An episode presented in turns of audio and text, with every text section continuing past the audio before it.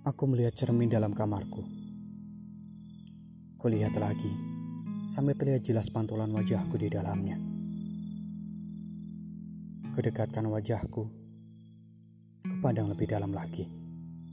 Hingga tanpa sadar tanganku perlahan-lahan menyentuh dahi, pipi, janggut dan tai lalat yang aku sendiri tak tahu dari mana asalnya.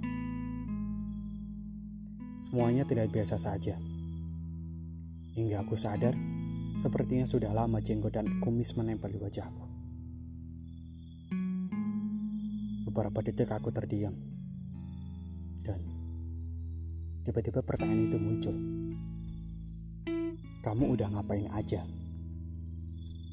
Pertanyaan yang sampai saat ini jawabannya masih abu-abu.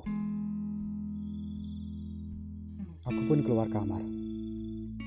Aku duduk di kursi panjang di tengah ruang tamu. Tak jauh dari tempatku duduk, ada ibu dan bapak yang tengah tidur di depan TV yang masih menyala.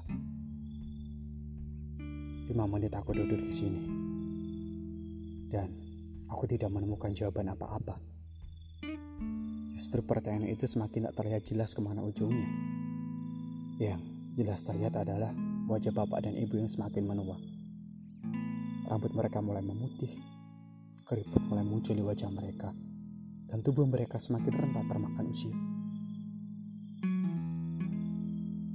Aku mengolah nafas, menunduk, menatap ke arah lantai yang permukaannya sudah tak rata lagi.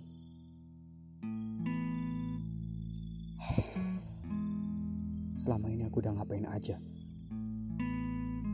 Apa selama ini aku hanya memikirkan bahagia aku, bukan bahagia mereka? Apa aku terlalu banyak menghabiskan waktu memikirkan perempuan yang aku cinta sampai-sampai lupa dengan mereka yang tak pernah berhenti memberikan cinta? Apa aku terlalu sibuk memikirkan bagaimana masa depanku, tapi lupa memikirkan bagaimana masa tua mereka?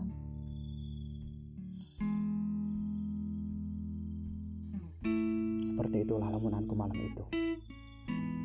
Lamunan yang menampar keras pipi seorang anak yang tak tahu diri.